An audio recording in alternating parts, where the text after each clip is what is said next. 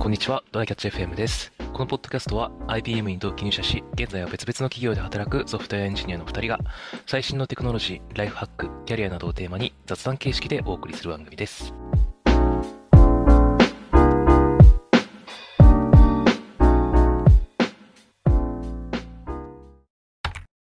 はい。あのー、3月中頃に確定申告して、で、今年は、あのー僕は、あれなんですよ、住宅ローン控除申請みたいなのしないといけなかったんですけど、っていう話をはい。前にしたと思うんですけど、うん。で、確定申告をね、フリーからしたんだよね。あのーあれじゃないですか、フリー、はいあの FREE。会計とかのね、そうでそうきそうるそうサービスの。あれでまあ、サクッとできるというか、まあ、まあ、あの、普通に、なんだろう。結構シンプルな UI でやってくれるんですよね。はい。うん。で、住宅ローン控除の、まあ、欄もあって、うんまあ、それもちょっとそれに従って、ポチポチ入力して、申請したんだけど、うんなんかね、書類が、あの、うまく、添付できてなかったのかわかんないけど、なんか足りませんよみたいな郵便物が来てたんだよね。1週間くらい前に。はいはい。そう。一回い見直したはずなんだけど、見直して提出したはずなんだけど、まあ、追加で、これとこれとこれ送ってくださいみたいなやつが来て、うん。うん。うん。で、まあ、それはまあ別にあるから送るんだけど、あのーまあ普通にさ、郵便物で来るとさ、うん。いや、わかんないわけですよ。 ていうか、その、郵便が来てから、なんか1週間以内の締め切りみたいな感じで。うん。うん。で、結局ね、まあその先週の金曜日、締め切りだったんだけど、それを逃して、気づいて、やばってなって、で急いで準備して、電話かけて、ちょっと遅れてるんですけど大丈夫ですかって言ったら、まあ、あの、今日持ってきてもらえば大丈夫ですみたいな感じで言われて、あの、税務署のなんか、なんていうのその、分、分、分室っていうのかな要は、その、支店みたいなやつはいはいはいはい。うん。に、まあ、まあ、近所歩いて 10, 10分、15分くらいだったから、うん歩いて持って行ったんだけど、危なと思って。意外とそういうのね、期限過ぎても大丈夫だったりするけど、まあ、ねそうそなんうかそうそう。たまに、たまにっていうか、厳密なやつもあるからね。そう。しかもまあ、それ逃すとさ、普通に、夫婦合わせて数十万くらいの、あれになっちゃうから。そうだね。あれって、次うのん年に含めれないんだっけ、なんか、還付系のやつとかって、なんあかあ、やり忘れたやつがい訴けたり求する。申請みたいなやつできんのかな多分。多分まあうんできるかもしれんけど。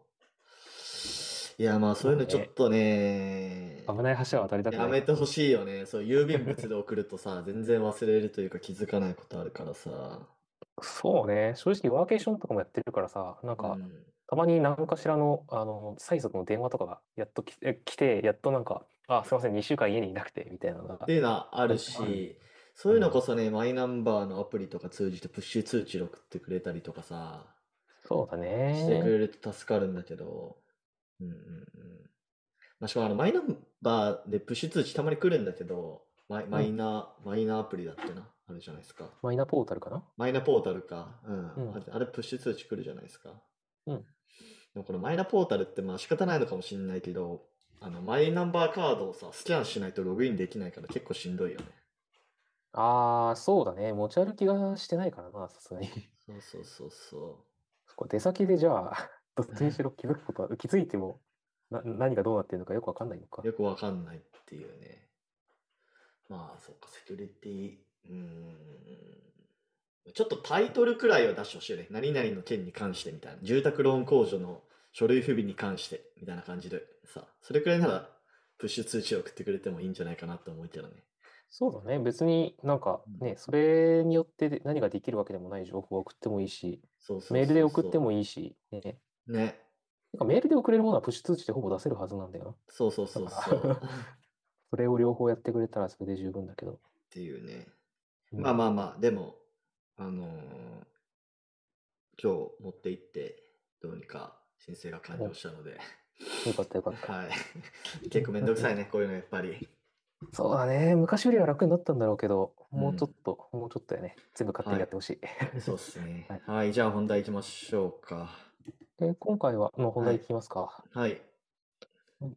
本題なんだけど、うん。これいつかなえっと、今日収録日が4月10日なんだけど、んえっと、多分10日に出てきた情報じゃないかな。うん、あの、オープン AI のさ、CEO かなうがん日本にわざわざ来て、なんかこれこうこれいう優遇をしますよみたいな。今日じゃないサマー・アルトマン来た、来た今日だよっていうか、今日この自民党でどうたらやってたのは、今日だと思うねなイベンそうう、んイベントを4月10日今日やって、それがなんか夕方ぐらいにツイッターで衆議院議員の人がツイートして話題になってみたいなうんうんうんう感ん。じになってたんだけど、あのそ、それの内容についてちょっと触れつつ、なんでそんなそうだね日本を優遇する姿勢を取るだっていう話をね、ちょっとしようかな。うんうんうんうんあの、もうね、そこはね、完全に憶測というか、そうだね。 いや、順話的な話になると思うけど、うん。なるほど。でまずこれ、なんでで来たんだっけっていうところ、そうだね。うん。これイはベ、ントで来たツイんだよな。あ、イベントがあるんだ。なるほどね。イベントもあったのかななんか、あでもとはいえ、割と政府向けのというかね、はいはあいはいの。、やつで来たらしくて、それ、まあでも、うん、基本的には、あれだね、衆議院議員とか、そういう、あの、ちゃんと検討する会みたいな形のところにやってきて、えっと、議員向けとかで、えっと、話をしました、みたいな感じうんうんうんはでい、あの、こういうふうに、えっと、日本と強くやっ、えー密接にやっていきたいので、えっと、ぜひ、あの、一緒にやりましょう、みたいなことを言ってたらしいですと。で、あの7つ項目があるんだよね。あ、そうそうそうそう、ツイツイッターに、あの、衆議院の人が、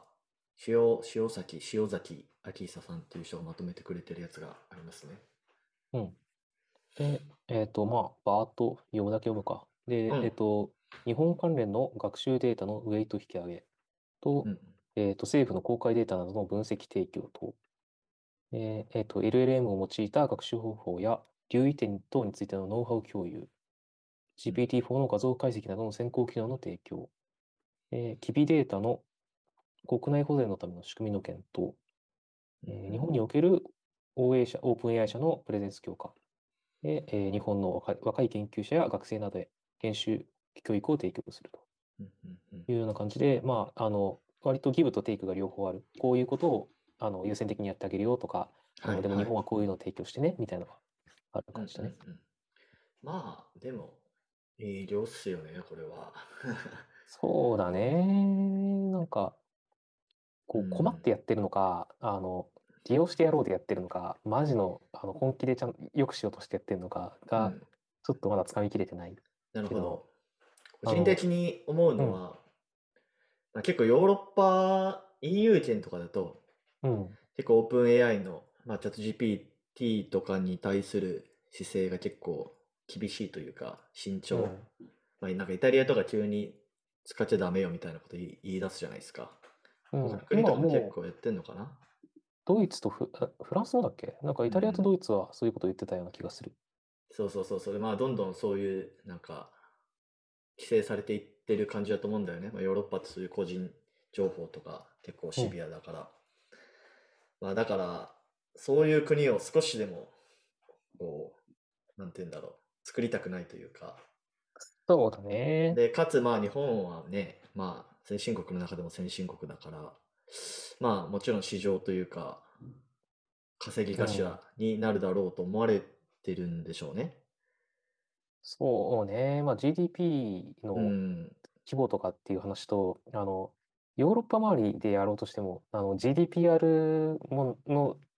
で結構ガチガチにされてたりとか、そうあだのね EU 内で足並み揃えないとなんかはぶられるから、イタリア側につきうんうんうんますみたいな人もいるかもしれないから、うん結局、アジア圏とかもっと離れたところから攻めていきたいところもあるのかもしれないね。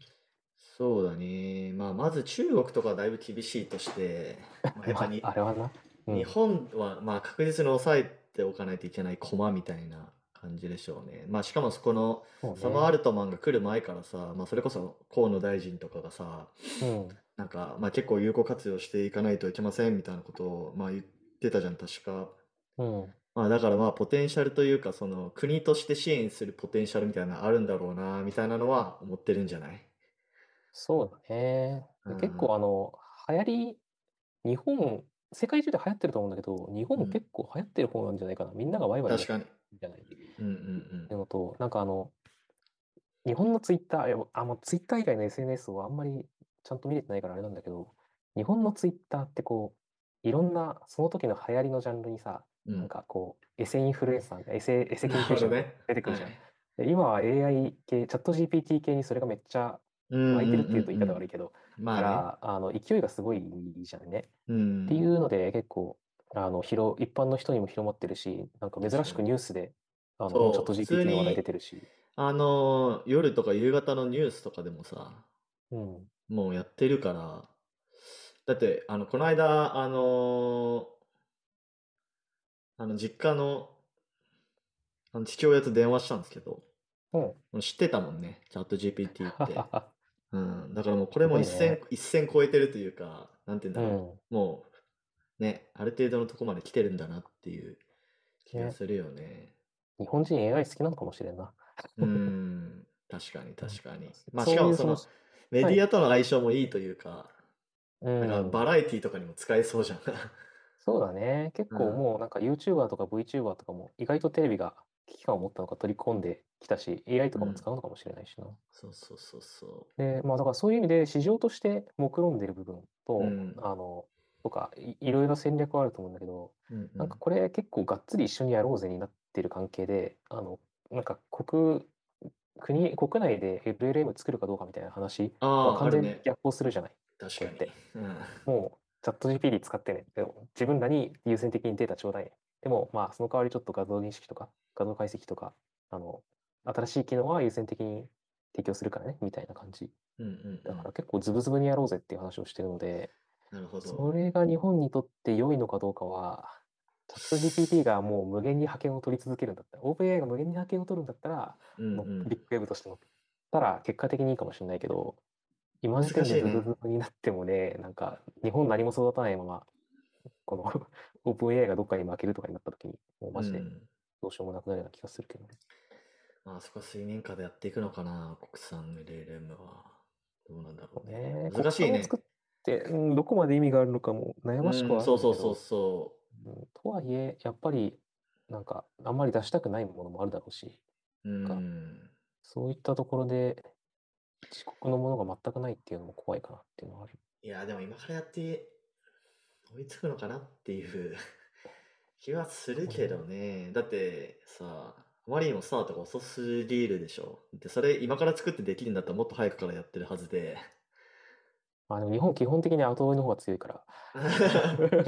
ああ、そうなのかな。うん。一応計算量時代では富岳でああ、そこはいそこはいはいはい。間に合うっていう話があったから、もうちょっと計算量以外のところにハードルがあるはず。なるクラウドほど的なところなのか、なんかもうちょっと、あの言語モデル的なところなのか、データが足りない的な話なのかわかんないけど。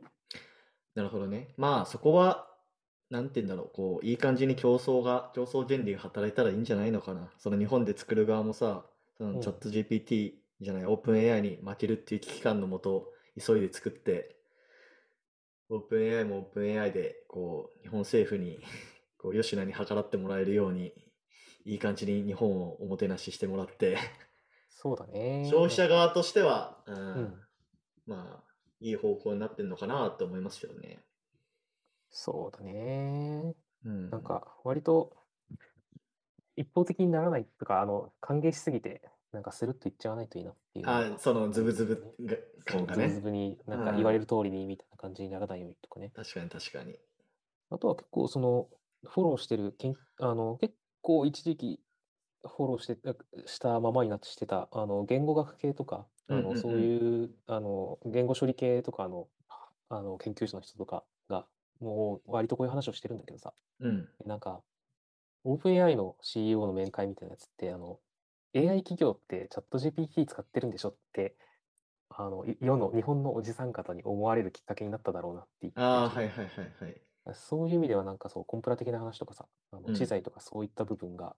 完全になんか偏見にさらされるきっかけにはなったかなっていうな言ってるほどるね人がいて、それは確かにね、なんか確か全に部チャット GPT なんとしようってなるのもうん。なんかあんまり良くないことなの かなって、あの、いや思っちゃうもんね、多分普通の人は。あの、まあチャット GPT なんだろうな、AI ってやつは、みたいうな。ん。まあでも、チャット GPT というか、オープン AI あくまで今後プラットフォームになっていくから、その上でどんどんやっぱり、その新しい、まあ今もちょっとでき始めてるけど、プラグインができて、うん。まあよ今でいう Apple の iOS みたいな感じになるのかなと、俺は思ってますけどね。なるほど。うん。あともうちょっとカジュアルな話、これも研究者とかじゃなくて言うなら、うんあの、最近これ新ウルトラマンの感じで見たなみたいな言ってる人がいて、ほう。あの、あれじゃん、メフィラスだっけうんあの、さ最後まで結構作詞っぽくやってた人ね。うん。うん。あれ、あの、なんかこう、ウルトラマンとしての脅威をさ、はいド。カンと見せつけて、うん。あの、で、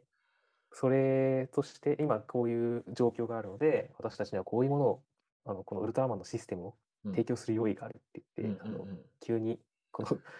内閣とかに取り入ってなるほどねあの営業してくるっていうああ、まあまあまあまあ、まあ。動きがだいぶメフィラス星人だって言ってる人がいて確かに、まあ、わからんでもない。いいな、面白いね。ねうん、ドカーンと世界中に見せつけた上で急に急に内閣にてかこう、現れるにという、管ね理し。てんだもんねこれしかも、まだ38歳とかよ。サムアルトマンって。 すごいよすごな。いよなまあでもこそれはもうの世界完が全にね変わろうとしてるってことですね。そう面白いことにはなってきたなとは思うので、ん、まはあいでもこれチャット GPT 話題になってからまだそんな経ってないよねまだほんと数ヶ月、2、3ヶ月くらいですようね。んで GPT4 出てから1ヶ月ないでしょ多分うん。すごいよなスピード感がいやー、面白い。はいいや、これまあ見ていきましょう。はい。はいじゃあ終わりましょうか。ではこんな感じで、えー週2回のペースで配信しているので、Apple Podcast もしくは Spotify でお聞きの方は、ぜひフォローお願いします。では今回も聞いていただきありがとうございました。はい、ありがとうございました。